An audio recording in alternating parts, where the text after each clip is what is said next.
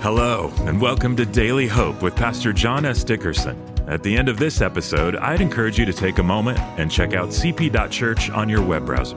Connection Point is a church that is fully online, and we've created digital tools specifically to help you follow Jesus every day from anywhere in the world.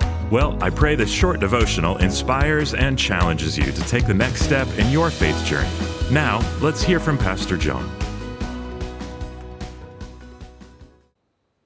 Hey, welcome back to Daily Hope. We are taking a journey through the 66 books of the Bible, one day at a time.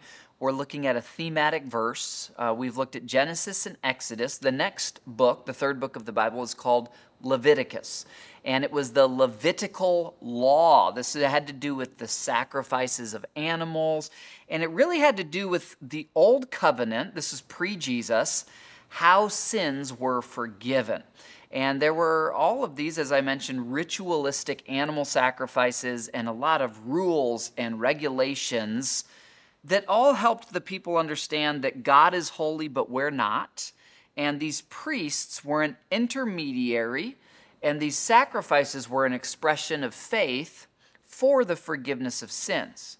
Now, a key verse is Leviticus 19, verse 2, where God says this be ye holy, or you must be holy, because I, the Lord your God, am holy.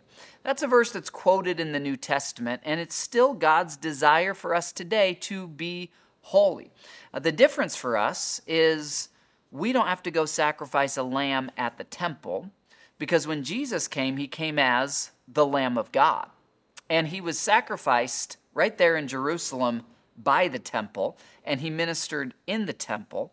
And the book of Hebrews says that he now ever lives at the Father's right hand to make intercession for us. The book of Hebrews really ties in with Leviticus to explain how Jesus is the one true high priest who has forgiven all of our sins. And so now through him, we get to pray directly to God. We no longer need to do animal sacrifices. We express our faith to God. We receive his sacrifice for us on the cross. And now, as recipients of great forgiveness, we are to strive to live a holy life. We're not living a holy life to earn our salvation. We're living a holy life as grateful recipients of what Jesus did. I'll see you tomorrow for more Daily Hope. If today's devotional inspired you or helped you in any way, I would invite you to keep following Jesus with us every day.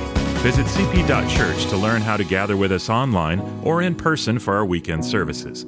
Thanks again for joining us, and we'll see you tomorrow for more Daily Hope.